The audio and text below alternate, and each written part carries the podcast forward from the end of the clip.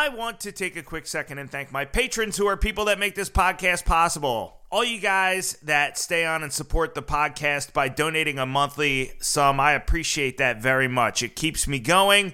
And I just want to let you guys know I do look at this list all the time. I actually saw a couple of your messages over the last month or two, even though I don't respond to all of them. But, like, for instance, somebody asked last month about shipping. I forget your name, but you sent me a message on Patreon. So today I got a fucking shipping expert on. So the point is, I do read the messages. I just don't have time to answer everybody. And I do appreciate every single person that signs up as a patron. Thank you so much. A lot of love from me to you. Let's get going. First and foremost, this podcast is brought to you by my exclusive gold and silver providers over at JM Bullion. If you want to email the lovely Laura, L A U R A, at jmbullion.com. Laura can be your personal guide to help you securing any type of gold and silver bullion that you would like. Why do I use JM Bullion as my exclusive gold and silver provider? Because they have good prices, they always have things in stock, even when other dealers are out. They turn around my orders quickly, they ship them. Usually, I get a shipping notice the same day that I order them. They've been in business for a decade. They've done over $3 billion in sales. They're reputable. They get the job done. It's a no bullshit operation. And I like talking to them and I like working with them. And I hope they support the podcast forever because there's a lot of love there. So if you're looking for gold and silver bullion, check out the link to JM Bullion in my uh, podcast description, or you can just reach out to Laura, L A U R A, at jmbullion.com. This podcast also brought to you by my friend George Gammon over at the Rebel Capitalist Pro platform. What is George doing over there? He has gotten macro experts Lyn Alden and Chris MacIntosh to join him, and they have created a platform, A, where they're going to give you all kinds of great advice. Well, not advice, but they are going to offer up their take on the economy. They're going to offer up their portfolios, which they post in the Rebel Capitalist Pro forums. They do question and answers live, what feels like every day. I feel like every day I get an email that they're doing a new one. So they make themselves accessible. And if you don't know who George Gammon is, uh, he is really, I think, a very smart guy when it comes to macro and seeing the global economy through the lens which we see it through, which is not necessarily the same of, say, mm, Paul Krugman or people of the ilk. Uh, so George Gammon's a very smart guy. He's been on numerous times before, and his platform is relatively cheap and it is worth its weight in gold. I am a member of the Rebel Capitalist forums. I love being over there. I do a lot of reading over there. Their link is also in my podcast description. Tell George I sent you if you talk to him or not. Just check it out. The information's what is important. This podcast also brought to you by my homeboys over at the Steam Room, the Wall Street Jesus and Sang Lucci Steam Room, that is. These guys are a household name and they're nice people too. Not only do I like using the Steam Room to check out big money coming into the options market, which can help you if you are a day trader, it shows you where money is moving in illiquid markets, and that can be very enlightening. Nobody reads tape better than these guys. Nobody understands market psychology better than these guys. So the uh, not only do I like using the Wall Street Jesus Steam Room, the Sang Lucci Steam Room, whatever you'd like to call it on this particular fine day, but they're nice guys. They're honest guys to do business with. If you tell them I sent you, they're going to give you, I think it's a 30 day free trial. I lost my script that Charlie gave me but I think they will give you a 30 day free trial. And now they have to. They're contractually obligated because I said 30 days. It may have been 14. But whatever. Find Charlie Bathgate, shake the shit out of him, tell him I sent you, and he will make sure that you get a trial of the Steam Room and you get to hang out with Lucci and those guys all day while they fart around and trade options. Wonderful people, experts on the market. Links to that stuff is in my podcast description. This podcast is also brought to you by my friends over at the Trader's Path. The link to that wonderful day trading community is in my podcast description. That's a guy, Pete Hedgedis, my buddy, another honest guy, who left the traditional, uh, let's just say the traditional day trading uh, forums because he felt like he was being front run and taken advantage of and said, I'm starting my own. It's going to be an honest business where we all try to make money together. Imagine that. So check out the link to The Trader's Path, also in my podcast description. This podcast also brought to you by Investors Underground, Ken R., Chris Bead, Nicholas Parks, Matthew Zimmer, Russ Valenti, Crichton Titus, some of my newest patrons, Jim Thomas. Thank you, my brother, for checking in. I appreciate that shit. John and Adam Rossi and David Barber and Tyler. Thank you guys. Tom Smalley and Charlie Yu. Bryce Martell. I appreciate you guys all becoming patrons and some people that have been with me for a hot minute, like Brad Potter and Garrett Baldwin. I appreciate your continued support of the podcast. Also, CJ Carey and uh, Mark Haywood. How about M3 also in the house? I got to get M3 in there. Might be the first M3 shout out of the year. Gets me feeling warm and fuzzy inside, M3. I hope you feel the same way, my brother. Today, we have Jay Mintzmyer on, who is also another stud who I know. I got to tell you about Jay Mintzmyer and and fucking first time I met this guy. Actually, you know what? I'm gonna. I'll wait till I have him on the line. This way, he can defend himself against any and all allegations leveled against him. but Jay Mintzmyer is a good dude, and we've been talking for a while about trying to get him on the podcast. Before we get started, just a reminder: this is not investment advice. We're not offering investment advice. I am not a financial advisor. I've never passed the Series 7. I've never passed the Series 63. I'm not an RIA. I'm not a CIA. I'm not a CAIA. I'm nothing. All right. I'm just a guy sitting around just talking to people about things in hopes of better informing myself. And if my podcast listeners want to come along for the ride, well, that's their prerogative. But this is not investing, uh, not in. Bleh. Good morning, dickhead. Hold on. Let me get a sip of my coffee. I think this is not invest investing advice, is what I'm trying to say. Woo, gonna be an interesting morning, isn't it? If I can't wake up. This podcast is not investing advice. Don't do anything that I say. Please generally try to ignore the entire podcast. Uh, my guest is also not an investment advisor, although he does have a service that I think uh, where he offers research. And I'll put the links to all that shit in the podcast description. Just usual standard disclaimers apply, which is don't do anything that I say and keep your problems to yourself or see a therapist if necessary. This podcast also has a fucking three drink minimum. How do you like that? All right.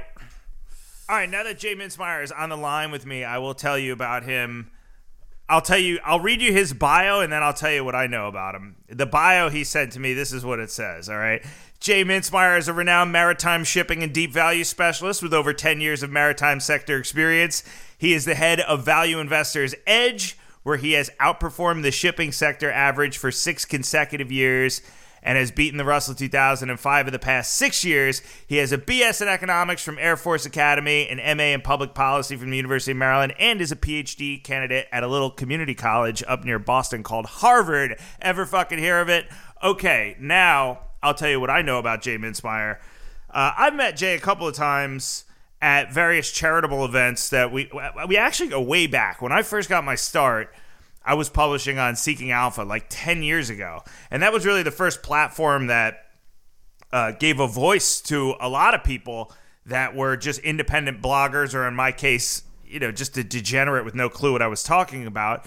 But uh, I remember Jay Mintzmyer from like way back then. I remember I, w- I would always see his name on Seeking Alpha, so I knew that he was like active back then. And then finally, like five years ago or whatever, we wound up at the same event, and finally wound up bumping into each other in person.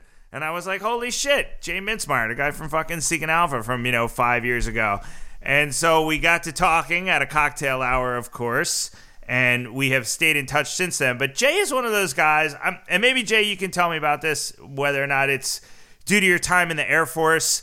But Jay is one of those guys that is frighteningly has his shit together. Every time I see him, He's always in a good mood. He's always bright eyed and bushy tailed. He's always nicely dressed. He's always respectful to everybody he talks to. He's he's just a very jovial, likable, agreeable person that is just even in setting up this podcast. I mean, it was just he's just relentless with the way that he communicates and like he's just a guy that has his act together, that has his shit together. And if you don't, Jay, then you at least give the appearance that you do. Do do a lot of other people tell you that, or is that just me? Wow, you're, you're really setting me up with that intro, Chris. I don't know. I'm gonna have to live up to this in our conversation, but uh, no, I try my best, and you know, it's always been great interacting with everybody. And I know we had a lot of fun with Traders4ACause. It's such a great organization, and it was really great to meet you in person too, because I've enjoyed following your work for the last man eight, nine, maybe even ten years now. Well, I remember coming down to the cocktail hour, hungover at five o'clock in the afternoon which you know I had missed whatever the day's events were. there was a whole day of conferences and things like that, but me and my girlfriend at the time were able to pull ourselves out of bed and mosey on down to the cocktail hour and clean the shit out of our eyes and and there you were at like 5 p.m. man holding court, finally dressed, surrounded by people. I was like, "Oh my god." What kind of a guy has his shit together so much that he's actually up and awake by 5 p.m. in the evening? Oh man, well you know I actually lived in Las Vegas at the time, so that, that probably helped. So I was able to go downtown, ah. and it ah. wasn't. I, I, didn't go quite so crazy, right? If I wasn't from Las Vegas, it might have been a little different. so listen, I'm glad that we uh, finally got a chance to link up. And what's interesting is your expertise is in uh, shipping, right? And shipping stocks, shipping companies, and it's really a convenient setup for my listeners who may not know anything about shipping and what is interesting about it because I don't know anything about it. And so um, I'd like for you to just kind of open by letting people know listen, what, what, most people know about shipping is DryShips. What was that? Okay, it was a huge scam. Uh, and I just remember years ago, Jay, every shipping stock I saw went to zero. Every single one. They were just constantly diluting and constantly going bankrupt. It wasn't just uh, it wasn't just uh, DryShips. It was like Diana and all these other names back in the day. I just remember they were just dogs. All the stocks were just fucking dogs. So tell me and tell my listeners what's going on in shipping and why it is somewhere people should actually kind of open their eyes to. Absolutely, man. Thank, thanks for that, Chris. Well, you know, we'll zoom out for just a minute and I'll talk about how I got into shipping and, and maybe that'll explain a little bit more of why I think the sector is interesting. So, look, I, as you mentioned, I've been on Seeking Alpha for 10 years talking about stocks. And when I first joined, you know, I was kind of like a lot of value investors. I was, you know, let, read the Ben Graham books and the Warren Buffett letters and all that. And I, was focused on a lot of like bigger, like blue chip stocks. I was, I was telling people about what I thought about Microsoft or, you know, why, um, you know why Amazon was this big growth story and you know had to grow into its you know, price to earnings, price to sales, and all that stuff. But then you know you realize after a while that you know the average guy has no edge whatsoever in a stock like Amazon or Microsoft or, or whatever, right? I mean, you got Goldman Sachs and Morgan Stanley and all the big banks, and it doesn't mean they're right, but I mean they're spending millions of dollars on research, and there's really no way to bring an edge to the table. So you start to look for areas where you can outperform you look for areas that aren't efficient. You look for stocks that go up and they're total dogs, like DryShips, right? That I mean, before that thing went to zero, that thing went on a rocket for like a year and a half, two years, right? So you look for stocks where you can find brokenness. Either it's broken because it's surging up and it's worthless, or it's undervalued. There's more cash maybe on the balance sheet than the stock trades at, or there's nothing wrong with the company and it's super cheap, and you can invest in those companies and wait for the turnaround. So that's what brought me to shipping because I saw these opportunities all over the place. And and back in 2011 and 2012, a lot of the companies were garbage. And you're absolutely right. And the reason they were garbage is because during the middle 2000s, that's when China they you know they joined the WTO in 2001. There was this huge surge in trade, and every single shipping sector was red hot in the mid 2000s. I mean 2005, 2006, 2007, red hot sector. So what happens when a sector is red hot? I mean, the same thing that's happening right now with SPACs and with technology and uh, electric vehicles, right? Whenever a sector is hot, you get all the garbage companies that IPO, and they're just telling you total shit. And that's what happened in shipping. It wasn't just DryShips. You mentioned several other companies. There's ones that don't exist anymore, uh, like uh, FreeSeas was one of them. Um, there's these huge companies. You mentioned Diana Shipping, which decent management and all that, but that company dropped 90%. So you had a lot of bad, risky corporate governance and all sorts of issues like that. So, anyways, totally like weird sector. It's cyclical, right? So it goes, it has its highs and its lows, but it's also a commodity, which right. means that there's really no pricing power, right? So like you're just riding this really violent wave and so that's all that's how shipping is and that's what's brought me to it and you know we've been able to outperform big time over the last decade but this isn't a buy and hold right? I'm not going to BS your listeners or whatever. Like, I'm not going to, you know, come on here today and, and say, you know, put all your money in shipping and just hold on to it for 10 years, right? I, I think there's a lot of plays like maybe like uranium is one of those plays where there's a lot of like really deep believers that just put their money in there and wait for 10 years. Shipping's not like that. You got to be a lot more nimble. You got to be you got to be trading a little bit on the edges. Um, you got to be watching the cycles. You got to be able to take a loss if things don't go your way. Um, so hopefully that, that, hopefully that makes sense a little bit, and we can get more into the details of the different sectors as, as we continue. Yeah, well, I mean, from the get go, it, it's nice to kind of confirm that this icky feeling I got about the sector uh, is is shared by you. You know that this isn't a place where you can just go in and you know buy something and hold it. That it is cyclical and it is kind of there are a lot of variables and it's ever changing and there's a lot of um, you know you see like a lot of special dividends uh, in uh, in you know uh, dry bulk shipping because companies trying to unlock value and it's just like you see a lot of like weird PEs and weird kind of valuations specifically because of that you know just like just like the auto industry you know sometimes you'll see Ford at a PE of seven and you're like wow all right why because well it's cyclical and it's capital intensive you get that same feeling from from dry shipping but there's just another layer of you know, I have no clue how it works. So you start talking about Panamax ships and you know all this shit. I have I don't even have the slightest idea. Maybe it's just me. Maybe it's because it's something I never looked into, but or maybe it is that complicated for the average investor. I think there's a there's certainly a steep learning curve, and it's it's a very steep learning curve for a small stock. I mean, I mean, we're looking at stocks that are anywhere from I, I don't I don't trade the really really small ones. Like there's some ones out there that are just total garbage, like penny stocks. But I, I trade anything from maybe a hundred million market cap, uh, and, and a larger stock I look at is maybe two or three billion. So these aren't very big companies. And so the amount of research that you have to put in to sort of understand the company for a lot of folks is not worth it. Right. So there's a lot of folks that, that sign up for our research service, Value Investors Edge, because they want to read our research reports. Like they, they still have to do their own due diligence. I, I, I really like your disclaimer you give at the front of your podcast about you know how you're not a registered investment advisor, all that stuff. Same goes for me. Look, I'm a researcher. I my product is research. So if I do well and the research helps people and they like it, then you know they'll sign up for more. And so my job is to produce the best possible research. But I don't I don't manage anybody's money, right? I don't give any investment recommendations. I don't I don't do any of that sort of stuff. I just tell folks what I'm seeing in the industry. Uh, I give I t- let folks know like what management teams are performing well, what sectors are most likely to outperform.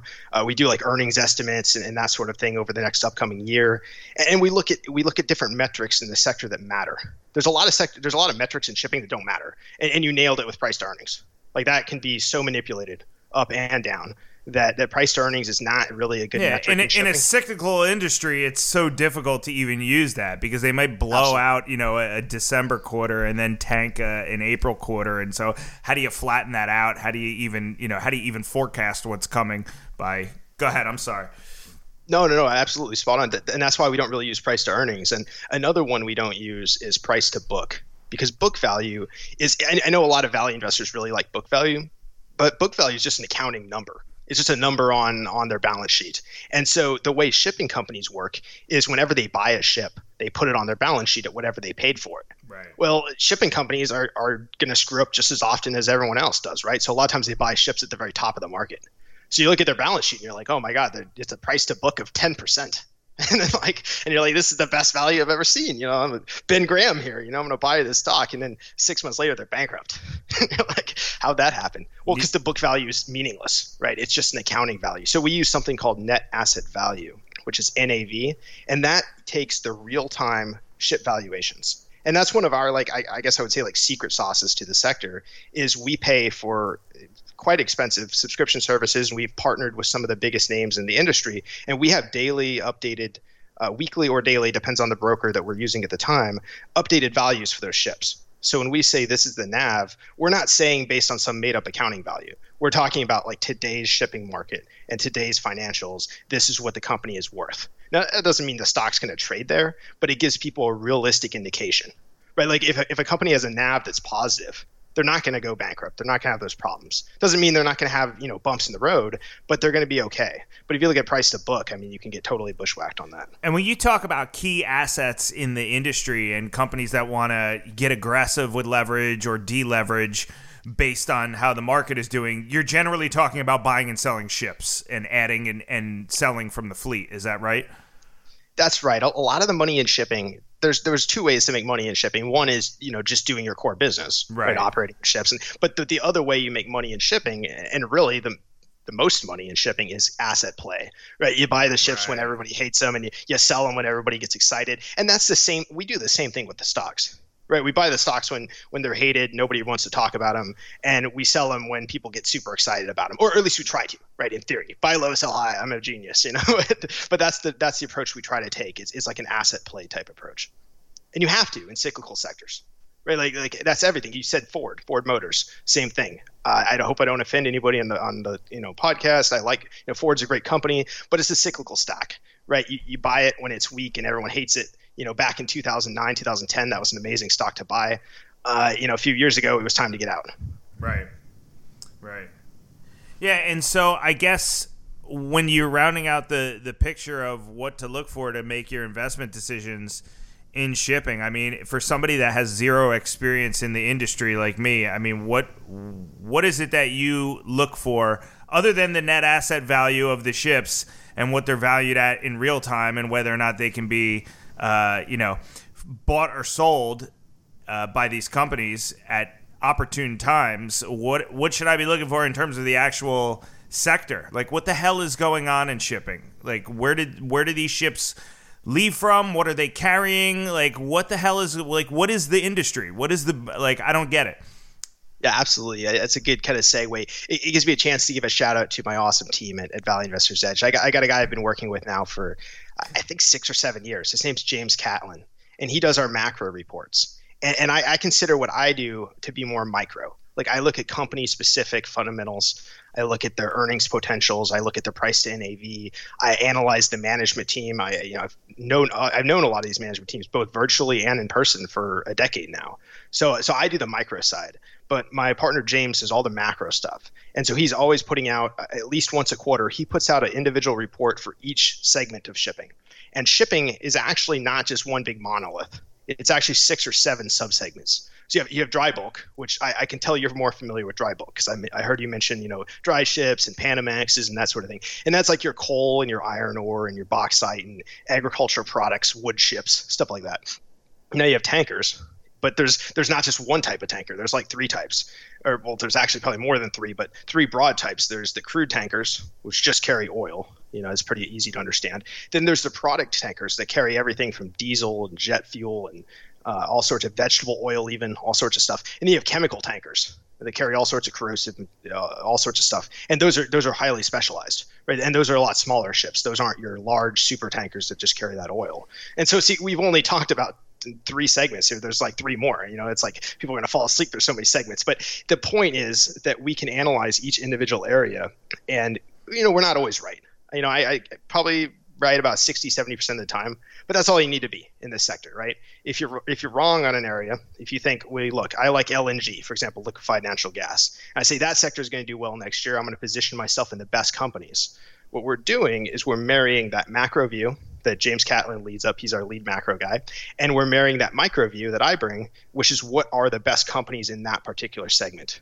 So we'll take long positions in those companies and write research reports about them. If it doesn't go our way, and sometimes it doesn't, then you have to cut your losses and, and move on. And, and that's what hurts a lot of people in shipping is that they forget that this isn't a long-term buy and hold forever. So maybe so maybe they get excited about something like LNG or tankers, and you know at the time it's a, it seems like a smart decision. It seems like the time you know we should buy some oil tankers because of floating storage. That was that was like a big thing that happened last year, and a lot of people buy these stocks. But then when the tide starts turning, unfortunately there's like this human nature that like i'm not wrong i'm just going to hold forever. And and that's i think what hurts a lot of people in in stock and it's not just shipping right? That's anywhere in the stock market. But i think shipping is especially so cyclical and so violent that you have to have the latest research and you have to know the latest market data. And when that market data turns it's okay to say look we were wrong i was wrong we'll get the next one so even if the underlying commodity is in a hundred year bull market, say oil is going to be in a hundred year bull market from here, right? It's going to go from sixty to three hundred over the next hundred years or fifty years. even if the underlying commodities in a bull market, it doesn't necessarily mean that the shippers that are tasked with transporting it are going to be in a bull market well, yeah, it's, it's got its own supply and demand, right? So like oil can be doing amazing, but if there's too many oil tankers on the water and not enough oil specifically getting transported, uh, you know, then you're not going to be in a good market. And and that's why in shipping, it's not so much about the global demand for like global demand of oil. It's about the supply and demand of the ships itself. And we look at something called ton miles, which is you know how much oil are you moving and how far are you moving it. So that's a reason why, for example, we've we've actually been pretty bullish on the long term for oil tankers because the routes are getting longer and longer. OPEC has been cutting their production, trying to keep the oil price inflated. We're getting more and more oil exports out of areas like Brazil. Until very recently, we're getting more exports out of the U.S. Gulf, and those exports are going from Brazil and the U.S. Gulf to Asia, which is two to three times more of, of a shipping route than it was from the Middle East to Asia. So that's just one example of like that's one example of like where our macro research and those sort of reports can outline things like that that otherwise you, you, you might not have been thinking about. Yeah, so there's a lot of moving parts essentially in the in the industry. It's it's very it's very specialized. Absolutely, absolutely. And, and there's a lot of different management teams out there. So, you know, say you like oil tankers or you like dry bulk, you, you got to make sure you're with the company that has good corporate governance or a good return policy. And and that's one good thing I want I want to see some good about the shipping sector. I feel like we've been we've been knocking it down and kicking it, you know, and, and deservedly so at some points, but corporate governance has significantly improved over the past decade because because everything you said at the start, Chris, about you know a decade ago how everything went to zero and their the companies were basically you, you said it correctly. You said one of those companies was basically a scam, right? It, the corporate governance has changed significantly. We now actually have normal corporate boards and business practices, and uh, a lot of private equity companies have taken bigger stakes and, and, made sure that management is aligned. They've gotten rid of a lot of the related party dealings. I used to have these shipping companies where basically like the the owner or the CEO of the shipping company had his own private fleet of ships. Yeah, well, that's what that's what George Economou uh, from uh, DryShips did, right? I mean, I remember reading an article on that fucking guy like ten years ago, as DryShips was just constantly getting pounded into the dirt. That you know his net worth was like five hundred million dollars or whatever, and that he was constantly transacting. I don't know if it was ships or whether it was contracts or whatever between related parties, and he owned not only DryShips, but he owned. Uh, uh, I think he either he was an executive in or owned a stake in another major company that I can't remember what it was off the top of my head. But they were shuffling assets back and forth, and I was just like, you, you know, after reading that, I'm just like, fuck this. I'm just not even getting involved with this sector. You, you know, know, what I'm talking it, that about? was unfortunate. Yeah, that that was unfortunate. I think the company you're probably referring to was uh, let me think, Ocean Rig. I think it Ocean like Rig. Yep. O Rig. Yeah. Yep. Exactly. O Rig. Yep another one, yeah. And, and, look, I mean, that was it wasn't just George Economou, right? I mean, I you know we can demonize the guy and stuff, but it was several companies doing this stuff, and it was legal because they disclosed it. Yeah, right? They, they, didn't they didn't hide it; they disclosed it. But you know, investors were so excited about the shipping sector back then because it was such a big bull market that they didn't even care. Like they were like, "Well, I don't care what shit you're dealing. I'm going to eat it." And, and, look, that's that's what's happening right now. I don't want to change the topic to something I'm not an expert in, but that same sort of stuff is happening right now in technology and SPACs and IPOs and all sorts of stuff going on right now, where you see these companies that maybe they're not, you know, buying assets from their cousins, but they have this completely shoddy financials, right? And people are just like shoveling it up because it's working, and that's what shipping used to do. Now, now shipping today is much much different there's only a couple companies like that, and I don't even deal with any of them. Um, they're, you know, they're, they're, penny stocks basically, and they're they're buying ships from their cousins and their brothers and all sorts of weird stuff. Uh, we're sticking to the main the mainstream big names.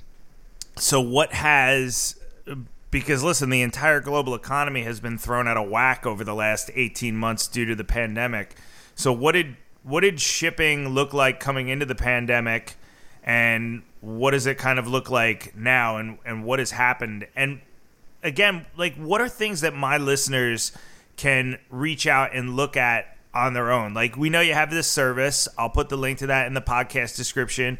But a lot of people too may just want to dabble in this and start doing some reading and looking into it on their own first to familiarize themselves with the sector. So i guess give me uh give me kind of the what the sector has looked like over the last two years, and then maybe some good starting points for people if they want to start to familiarize themselves with uh, where it's going to go moving forward. Yeah, absolutely, Chris. And you know, I'll just throw out a good starting point right now for folks. Um, it's called Hellenic Shipping News. So just again, Hellenic Shipping News. It's a free website, and they have weekly broker reports on there. So you can go to this Hellenic Shipping News website and read the weekly broker reports from I think there's like seven or eight different companies that contribute to this website. And those broker reports are mostly free. I, I think they're all free on that website. And, and, you can get a good idea of what people are saying in the industry and what the rates are at and, and that sort of thing. So that's a totally free source. I recommend it to everyone. Another source I recommend, I, I just want to get the sources out of the way so I don't forget. I can get long winded and get distracted. But uh, Splash247 is another free, it's a free news site um, so it's it's not in-depth company analysis, but it's it's news and it's really good industry news. I really recommend that one. Um, one third source is FreightWaves.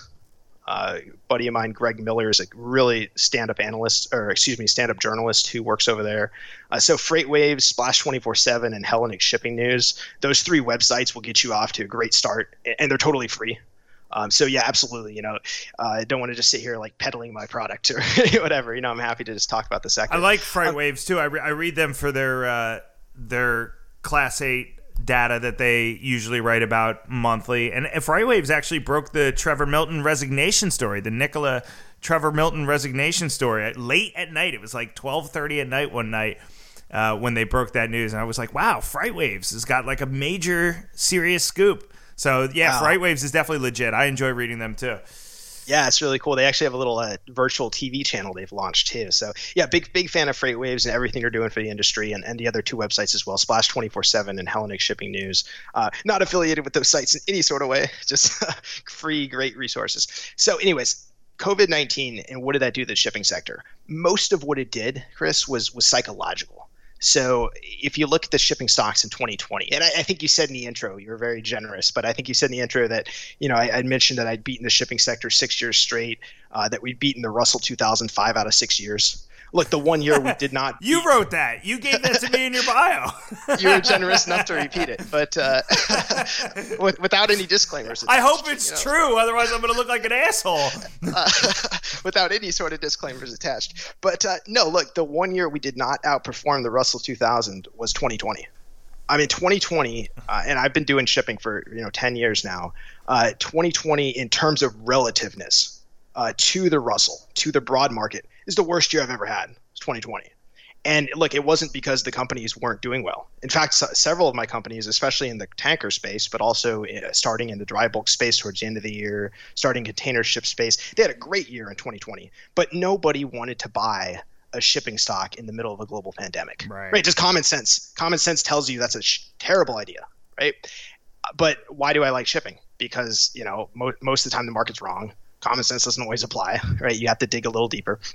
So what happened with COVID is a lot of the like choke points in, in the global industry. Maybe it was the Panama Canal or maybe it was the terminals and the loading structures. A lot of that stuff got stressed, right? Either because workers were calling in sick because right. of COVID or or more restrictions. So so there's actually a lot of artificial supply reduction, right? Because the global fleet got dislocated and the terminals got slowed down.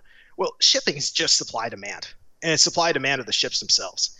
And with all these lockdowns and all this stimulus money, retail spending, right? You think going to like Walmart or Target or buying from Amazon, that spending actually went up because right people couldn't travel, people couldn't go on trips. So the global spending and demand for products, um, everything except for energy. Obviously, you know, oil went down a little bit because nobody was flying anywhere, right? But all the other stuff went up. So you had demand going up and supply going down, and these companies are making a killing and even crude tankers, which I had a crude tankers had a had a very very exciting year in 2020, up and down. But they made a ton of money. In fact, they made more money in 2020 uh, than normally they make in two or three years.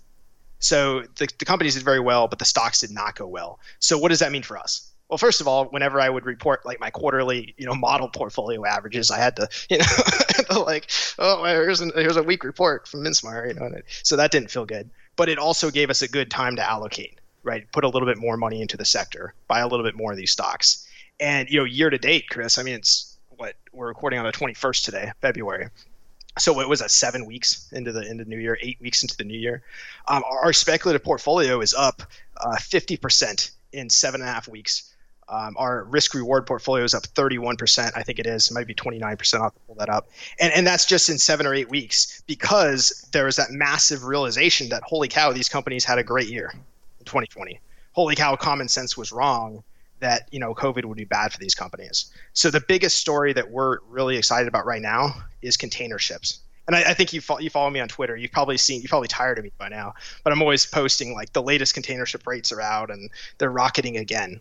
And why is that? Well, the reason that is is because of all the lockdowns, of all the stimulus spending, everyone's disposable income. I, I don't like that term, but their disposable income was going up, which is which is counterintuitive because you, you wouldn't think that with a pandemic. And I, and I and it's sad too yes, because there's it's a lot just, of it's suffering. just another way that the central banks are throwing basic economic laws completely out of whack. it, it's a mess. And and it, it's sad too because there's a lot of people that really are suffering. And i just feel like a lot of these stimulus plans they're just throwing money at everybody. They're throwing money at everything. And a lot of the people that are really suffering aren't getting as much as they need. And there's a lot of people that don't really need any money. And they're getting money and what do they do with it well a lot of times they go out and spend it on more junk well you know that helps our business that helps the container shipping business because all of a sudden all these stores have empty shelves and they have to restock. Container ships are like when I watch a Jason Statham movie and he's in the shipyard and he's, you know, beating the shit out of guys in between all those big metal fuckers.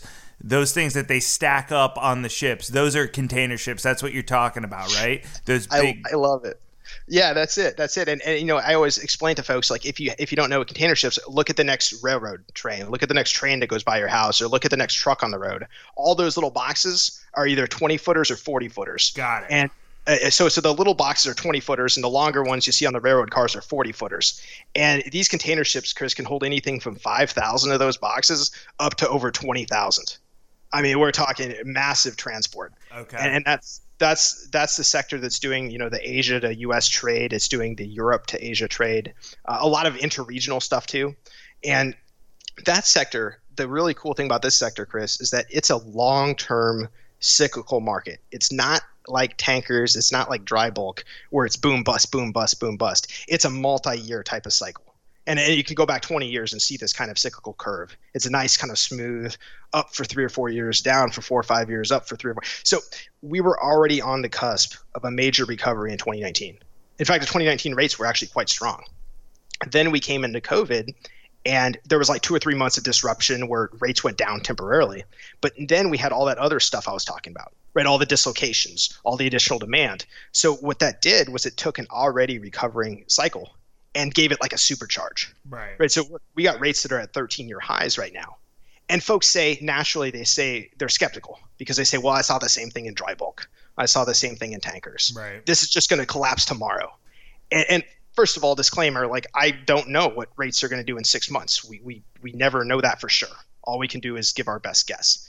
But these rates that are being quoted are not spot rates. They're not like oh here's the rate for 30 days. These are one year and two year charter rates that are being quoted so if a deal is signed today that locks in that cash flow for anywhere from one year to two years so it's not like tankers and dry bulk where you get one rate today and you get a totally different rate next month Yeah, and Pe- Peter Schiff's actually been talking about these on his last few podcasts, talking about there's such demand for these container ships in Asia.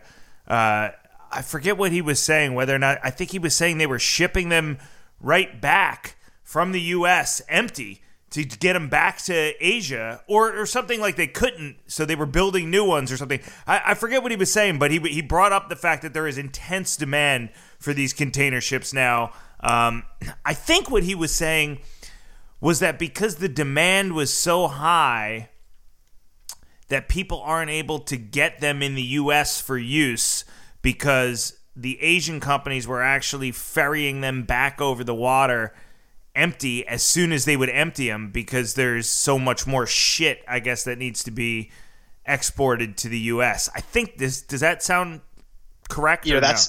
No that, that that's actually remarkably correct. I think that's like 95% of it. I mean it's it's the fact that the container ports are so backed up like la and long beach and oakland like the big ports are so backed up that those ships have to wait at anchorage which means they're you know they're they're a mile off the coast. They drop their anchor and they sit there. And they have to sit there for like 10 days because the port is so congested so backed up. So when the ship actually gets in the port and it discharges all those boxes the first thing immediately it's like the last the last box is off the ship they're hauling ass back to China or Vietnam or Malaysia or wherever because they don't they're not going to sit there and wait for another 2 or 3 days for the United States exporters to load all their junk on the ship because Right. that that that's a backhaul it, the term in the industry is a backhaul.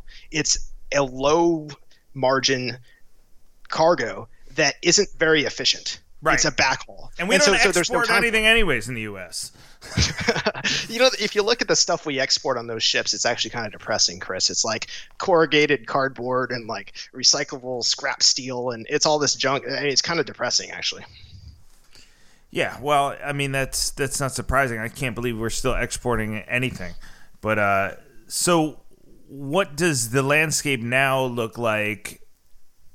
You know, in comparison to prior to COVID. I mean, do you think that you're saying, all right, well, look, these container rates were already about to catch an upswing, and then we got all these stimulus checks and that has increased retail spending and there's nothing americans like to spend more on than cheap shit from china and malaysia and vietnam uh, but now heading into 2021 let's assume we're going to get maybe one more stimulus package uh, what does it look like you know six months 12 months 18 months out yeah I, th- I think that's absolutely the right question and the, the reason that i'm very interested Thank in you. shipping now no, you're you're. You told me you didn't know anything. About it. You'd be a fucking great politician. You know that. You really, you really would. As I was trying to say earlier, that you're like you're somebody that's got their shit together. You come off like even if you look at Jay's photo on his uh, on his Value Investors Edge or on his. Uh, on his Twitter feed, you just get that vibe from like, dude, this is just a guy that would make a great politician. Like, you, are like the congressional hearings the other day. Be like, uh, excuse me, oh, Ken man. Griffin, can you uh, can you explain why you were caught banging a hooker in the bathroom of Citadel? You'd be like, well, thank you very much for the question. It's a, it's really a wonderful question, you know. Like, oh gosh. All right, sorry, oh, Jay, man. go ahead no, this is great, man. You're, you're buttering me up. You're having some fun here. But no, look, I mean, the big thing in shipping right now is the, the pending environmental regulations. And, and, you know, I don't want to get political on, you know, whether or not the environmental regulations make sense or, you know, whether or not they're a good idea. But face it, that like it or not, no. like it or not, they're coming, right? I mean, they're, you cannot deny, especially in Europe, that major environmental regulations are coming down the pike. And what does that mean for shipping? Well, it means there's going to be a two tier or even a three tier market where the modern vessels are going to outperform the older vessels significantly. And I don't know exactly what the regulations are going to look like yet because they're still in the works, right? They're still negotiating these things. But what's going to happen is some sort of it's either going to be some sort of a carbon tax, which has been tossed around for what they've they've been talking about carbon tax now for what decades, um, but we're getting really close to something in Europe with a carbon tax on shipping. Another thing they're talking about is an emissions cap. So it's not so much a tax on the carbon, but there's a maximum emission that these ships can make. So that means these older vessels might even be like disqualified from the global fleet. Right. Or if they're not disqualified, they have to do something called slow steaming.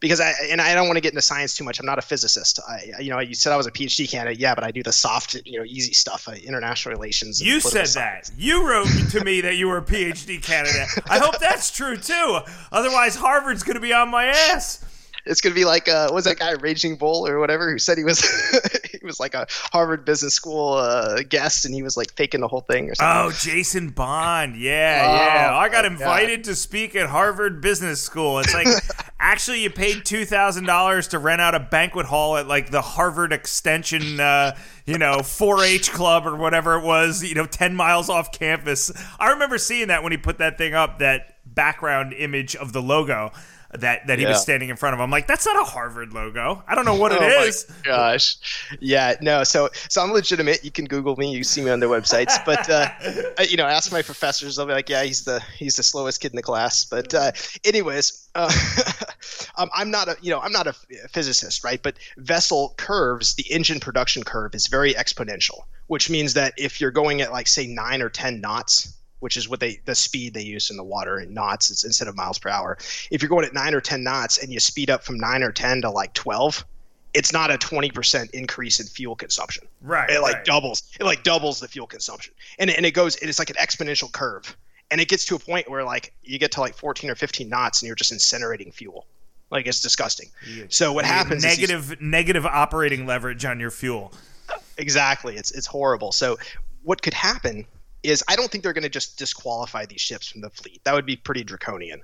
But I think what could happen with these emissions caps is a lot of these older vessels are going to have to slow down significantly. and think about what that does to the global supply and demand balance when all these older ships that are may, maybe anything built before say 2014 2015 has to slow down by 30 or 40 percent it's like this huge artificial reduction in the global supply without a single ship being demolished it's like you've knocked out you know 20 30 percent of the global tonnage sure yeah yeah so imagine what I'm thinking, you know, sitting here as an investor, you know, thinking about supply and demand and violently cyclical commodity sector. Uh, you know, I'm just licking my chops. I'm like, you know, Greta Thunberg comes on. I'm like, you know, rooting her on here. Like, let's do it. so, like, let's get more. Let's get more of these restrictions on ships, and, and I think it's coming. I, I don't know exactly when. I, there's a proposal for 2023 that's on the table right now. Uh, but that's that's big picture, Chris. That's longer term, right? And that's a very bullish tailwind. In terms of like next year, one of my favorite sectors right now is actually the dry bulk sector, which is funny because that's what we started off. We were riffing about it, right? How terrible it was. But the dry bulk sector has like one last, I think, like one last gasp of energy because that's coal and iron ore and all this stuff that's not very sexy. And it's the exact opposite of all the environmental stuff I was talking about. But that is everything to do with infrastructure spending and that's what you're going to see across most of Asia, right. parts of Europe, and even the United States. We're talking about infrastructure, right? Yeah. Yep. So more more iron ore specifically is going to start moving because iron ore and coal are the two biggest imp- inputs into steel production. Right. To make steel, you have to bring in a metallurgical coal to heat the the metal up high enough. You have to bring this iron ore mostly from Australia and from Brazil, and Brazil to China is a major major trade route that's just starting to open up and Brazil to China is almost three times further than Australia to China. So we're really bullish about that shift, that shift away from Australia. Is the U.S. big enough? Is our you know infra- when I think about countries taking on infrastructure projects, I th- immediately think about China, and I think about you know them building cities where there aren't any people, you know, which they've been doing for the last twenty years. But is the U.S. big enough if we want to, you know, say Biden signs off on a trillion dollar infrastructure bill? Is that big enough to make a dent on the global scale for uh, global dry bulk? I mean, is is the U.S. big enough to have a, a, major impact? I mean, I don't know relative to the size of what the sector is. No, I think the U.S. is more of just kind of a signal or a, right. a symptom, if you will, okay. of like the global trend. I, am not saying I'm not saying buy dry bulk because of the United States infrastructure bill. Uh, not at all. I think the United States infrastructure bill is going to be mostly like domestically sourced, and it's going to be, uh, you know, maybe not quite as efficient because of those kind of things. But I, I, think it's just a symptom of the global trend, which I think is is towards kind of an infrastructure focused recovery. Because right now, the recovery or the stimulus, it's basically just print money and throw it at people. Really, that's like the plan we're doing right now. We're just going to print more and more money, just throw it at more and more people, and cross our fingers and hope it turns out well. At some point, you have to focus back onto real industry, and I, and I think we're already starting to see that happen in Asia. And the United States is already starting to do that. Europe's going to have to start doing that. I mean, we talk about the United States having dilapidated infrastructure, right? I mean, they always talk about the bridges that are falling down and stuff. I mean, Europe's in a similar similar situation, if not worse. Does it bother you as somebody that's constantly watching trade? that the U.S. doesn't produce anything? Yeah, I mean, there's a lot of different angles to that question, right? I mean, from the U.S. citizen standpoint, you know, it's not healthy when you import absolutely everything, right? right? So as, a, as like a U.S. citizen, am I super stoked about that? Uh, no, right? Um, as an investor, as someone who focuses on the maritime shipping lanes, I just kind of have to accept reality for what it is and kind of flex and adapt to that. I mean, like when we were trying to import the base chemicals that we needed to put drugs together to fight COVID, and we couldn't get them because they were all coming out of China. I mean that that's a real consequence of not having any production here domestically, right? I mean, let's just talk as you know citizens, right? You're in the Air Force, you're an American, you're a patriot, you're a nice guy. I mean, let's talk citizen to citizen. I mean, like, are you bothered by that? How bothered by that are you as a as an American? I think supply chain security is is the biggest thing that's coming out of COVID. And as somebody really start have to start focusing on. And it's not just you mentioned medical drugs, and I, I think that's spot on. But I think another thing to look at is, is, some of these rare earths and some of these heavy metals, like the stuff we're going to start using in uh, electric vehicle batteries right? Like even things like uh, like I'm not an expert in this, so I'm just kind of naming things, but things like cobalt, right? Things that are inputs into these into these electric video, uh, vehicle batteries, uh, things like that. We need to make sure that we have a supply chain security and we cannot rely on one comp- uh, one country, right? We can't rely just on China or just on India or, or one place, and that's true. And that, that's not even saying something about China, right? That's true for any country. I, I mean, even if I was China, I wouldn't want to rely on one country. Right. Right. You have to diversify your supply chain, and I think we've done a poor job of that over the last 10 to 15 years. And I, so I think we need to start diversifying the supply chain. And I don't think it's just the United States. I think Australia needs to do this. I think Europe needs to do this. Even China needs to diversify their supply chain. And, and China got woken up to that fact uh, when the, the last administration, when we had the trade war. Right. China was like, oh man, like our entire like economy is based on exporting stuff. You call it crap, but you know, exporting crap to Europe and United States, and even China was like, well, I don't know if this is sustainable anymore. So you're going to have to diversify the entire global supply chain, and, and it, diversification is not always efficient, right? It costs more money, and that's why we haven't done it. And, and so we're going to have to spend a little bit more money to do that kind of stuff. Yeah, and it is crap. I mean, there there are some, I'm sure, some necessities. Like I'm using probably a computer and some components and shit here that were imported from Korea. But most of this stuff we get from China is if you go into a Target and you look at, you know, eh, you go through like the houseware section and you find little little stupid things that nobody should ever need in their entire life, like a sign that says bistro that you hang up in your kitchen is always the example I bring up or a little, you know, fake potted plant, or, you know, just some little fucking knick-knack, you know, bric-a-brac, just garbage crap that really doesn't, I mean, it doesn't even have an aesthetic purpose for existing. I mean, I just feel like it's a vortex of like, you know, aesthetic pleasure.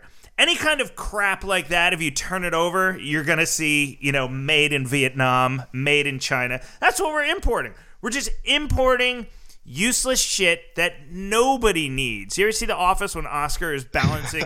he's balancing Michael Scott's budget. He's like, this blue line here represents things that nobody ever should need, like magic sets and bass fishing equipment. You know, and that is, oh, I mean, gosh. that's when I think about what we're importing. Like that is the garbage we're importing, and happily, happily stocking our our homes with as well, well yeah. too you better stay out of my kitchen because I got like three of those bistro signs out there. So do you really?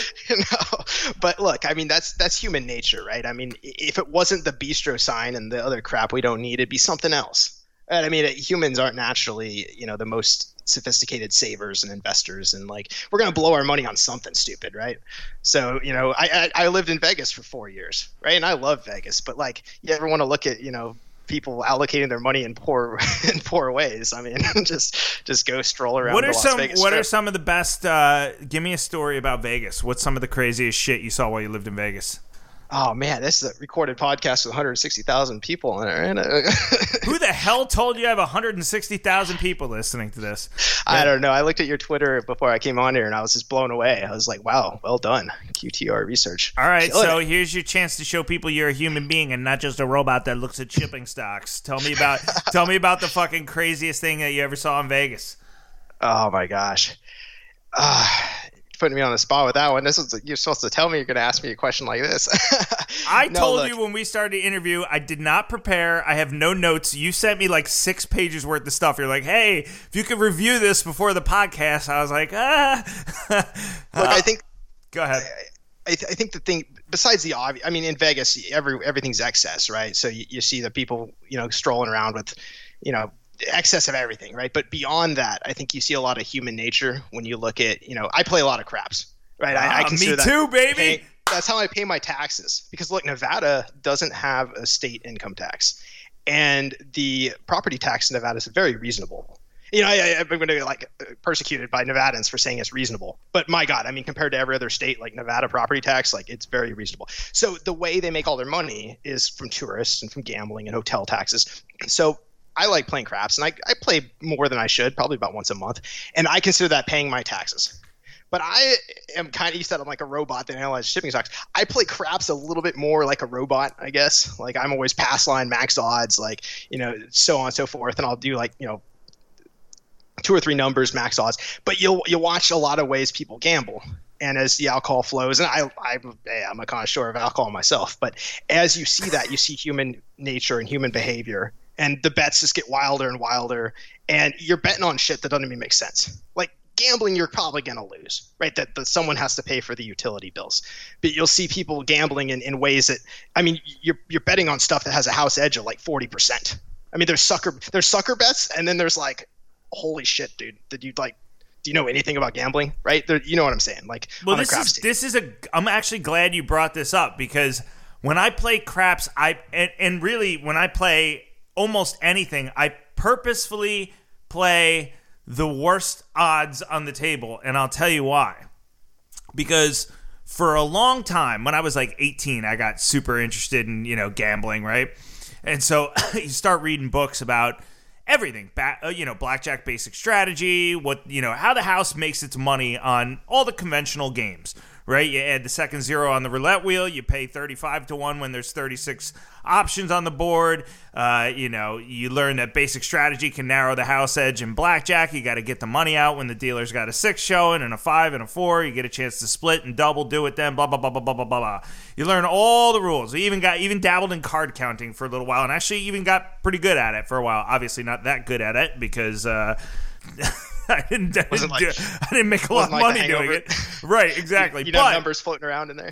but, but what I'll say is after playing and trying to beat the house for years and years and years, I just surrendered and just said, you know what, I'm gonna lose.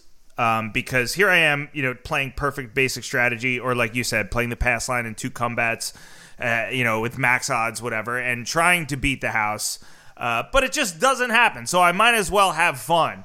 And so, like a couple years back, and it's not a product of not understanding the games because I know them all very well, but like a couple years back, I just switched my mindset completely. And I play like the most absurd things because when I do win, I want it to be like substantial and I can celebrate it. And if I lose, you know, then I was just losing while I was, you know, playing the best odds also too. And uh and so I don't know. So now I play like all these crazy, uh, you know, strategies that I came up with that I know have absolute dog shit odds. Like in craps, I always play don't pass first off. Somebody joked about that the other day on Twitter. Like, I bet you're a don't pass line guy. It's like, actually, I am. So I always play don't pass because I know the sevens are going to come out way more often than anything else. And so at least, even though the house is still taking their cut, I at least feel like, uh, you know, I'm, I'm winning when the sevens come out. The right. and, and, actually, I think the don't pass odds are slightly better than the pass line too. Uh, right, right. I can't break it down. Maybe you can for me. But then I also play like you know, look, if somebody gets hot, and I know getting hot isn't even a thing. Right? You can't say, oh, this number's been hot. This number's been coming out. It's all just nonsense, right? Just because black comes out 50 times doesn't mean that the next roll is any more likely that, you know, red is going to come out. It's right, right. There's still a 50 50 chance. I get it. But it's just more fun to just kind of surrender to the game and just say whatever. And, you know, I have lost a lot of money doing it, but I've enjoyed myself. And also, I've had those moments where, you know, you, you hit a, you know, you, you hit box cars at 30 to 1, and then, you know, you press the bet and you hit it again, and then then you take your money and you fucking walk. It hardly ever Absolutely. happens, as you know. The odds of that happening are you know one in three hundred or one in fifty thousand or whatever. But occasionally it does happen, and for me, right. I just get more fun in playing like that now because of all the years trying to manage it and still succumbing to losing anyways. Does that make yeah, sense? we got the right mind. Yeah, well, you got the right mindset, and, and that's why, like, when I say I, am going out of the strip, I'd always joke. It's not even really a joke. You know, I'm I'm going to go pay my taxes tonight. Mm-hmm. Right, and, and I'm having fun doing it. Like, how many states in the United States can you pay your taxes and have an absolute blast doing it? right, like how, like where is that? Where else can I do that? I don't know, maybe Florida or something. I'm I'm not sure how their taxation system works, but look, I mean, but you have the right mindset in the sense that it's just fun and you're having fun with it. Right. You're not going to the craps table trying to make a fortune on it.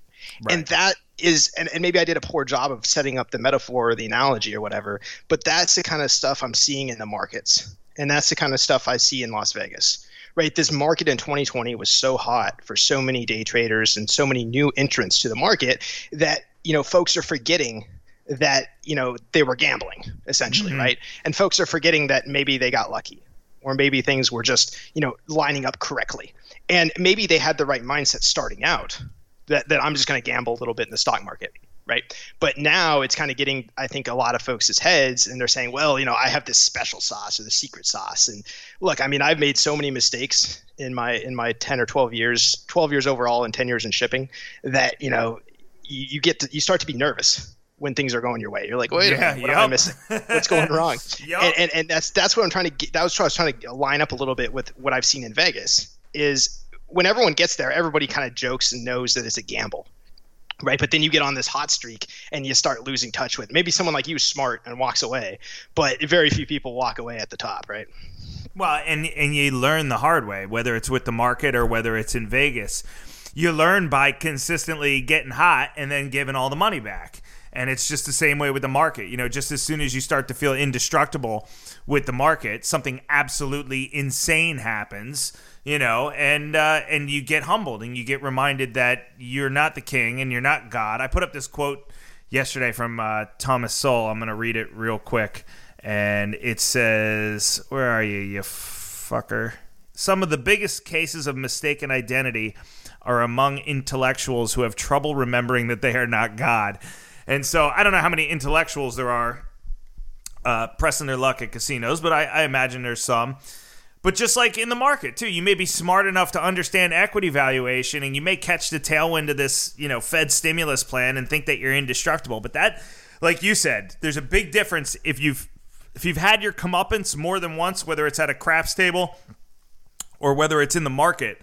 I think it then becomes a natural reaction to get nervous once you start to do well, like you're saying. And and I think unfortunately some people never learn that. They never hit the there's no learning curve. They just you know, they kind of always just keep going and going and going. And I, I, don't know. I'm thankful that at least, even though it took me some time, I started to realize eventually that, um, you know, to kind of think that way, right? To be nervous when things are going well and to, uh, I don't know. That's why I don't Absolutely. let I don't let my winners ride as much as I should probably either.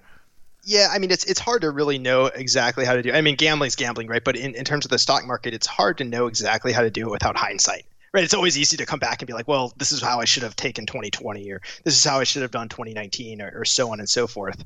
But one thing I do, and, and again, I no investment advice or anything like that. I'm just sharing my personal approach. But one thing I do is I limit my allocation to sectors or themes or particular companies. So like I've been doing shipping for more than 10 years. We have, I would say, I hope not too boastful, but a, a pretty formidable track record in shipping of, of, doing well. But I limit my own allocation to shipping to about 30 to 40% of, of my investments. And, and I'm very confident about the sector. And I, I think, right, I don't know how next year's going to go. I don't know how next week's going to go, to be honest. I mean, I hope it goes well. I we've positioned ourselves in what I believe are good companies, but the stock prices, right? I mean, those can be a little bit random, but my allocation is limited, right? And as the you know the market goes up and up and up, I try to keep that allocation band fairly constant. So when you have a couple months like we've just had, there's actually a lot of cash being taken off the table.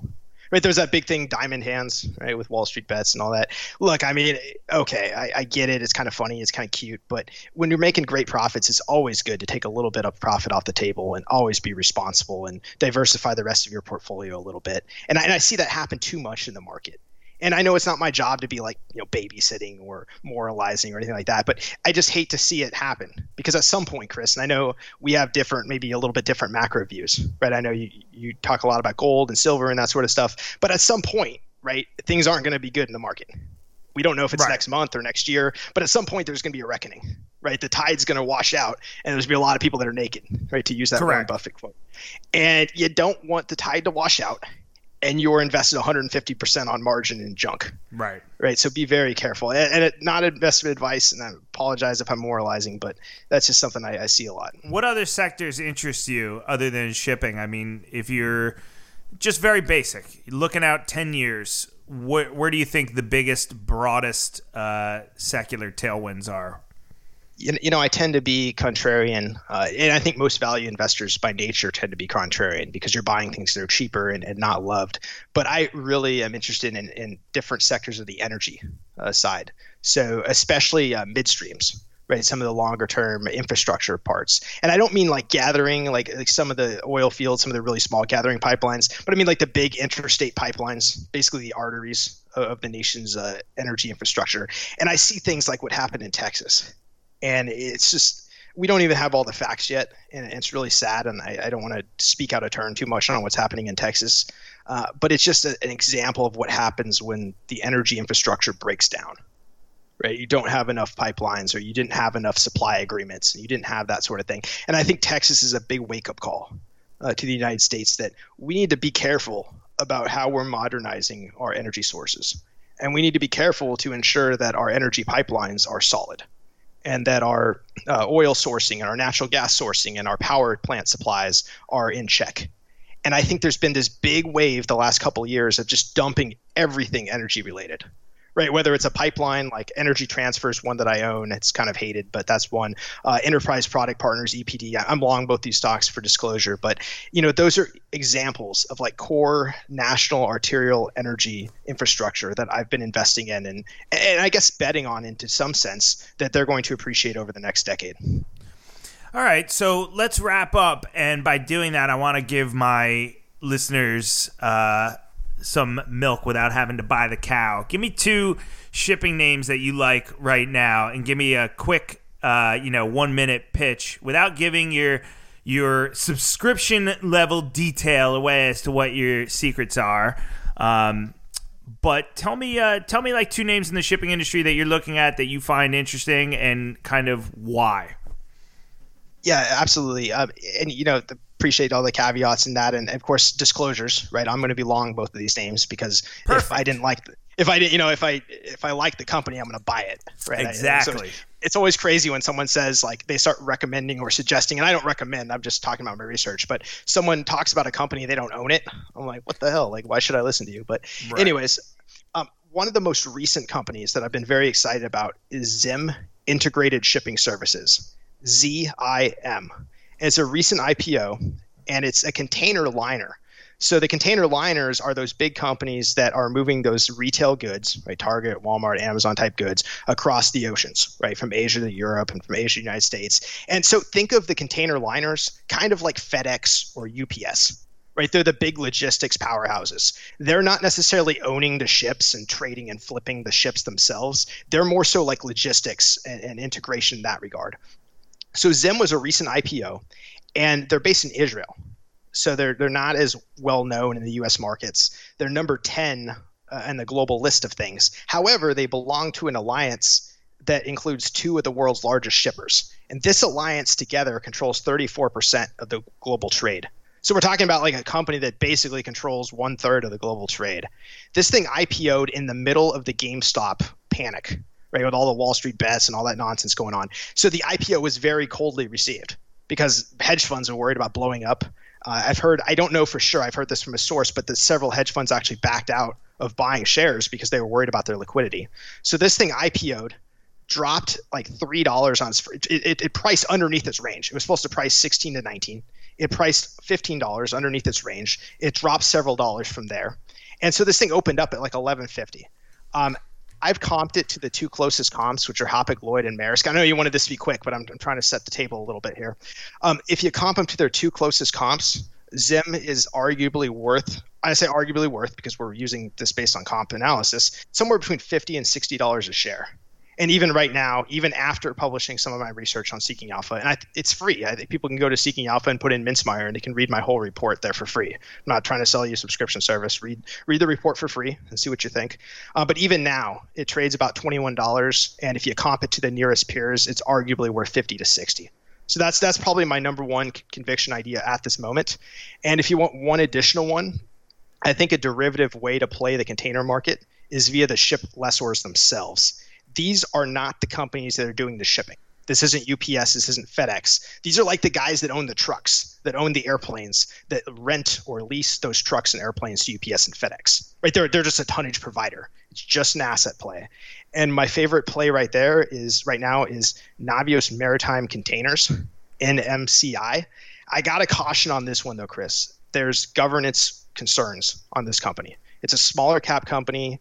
Uh, they, the management structure is a little bit uh, the board isn't stacked with highly qualified private equity types you know? Like it's it's a little bit rickety. So i want to caution folks on this one. Um, it's my number one personal position. I have about 10% of my wealth in this company.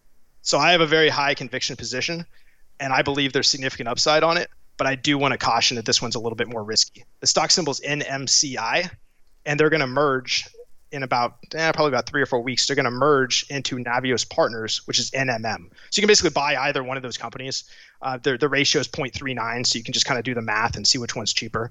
But so Zim is kind of my number one overall like high quality idea, uh, and that report's available for free on Seeking Alpha. And then Navios Containers NMCI or NMM is the partners. I'm long both of those. Uh, it's kind of the more higher risk a higher upside potential name. So appreciate you letting me talk about those, Chris. I, I hope the caveats are clear there. Look, this is not investment recommendations. I'm literally just telling people what I own.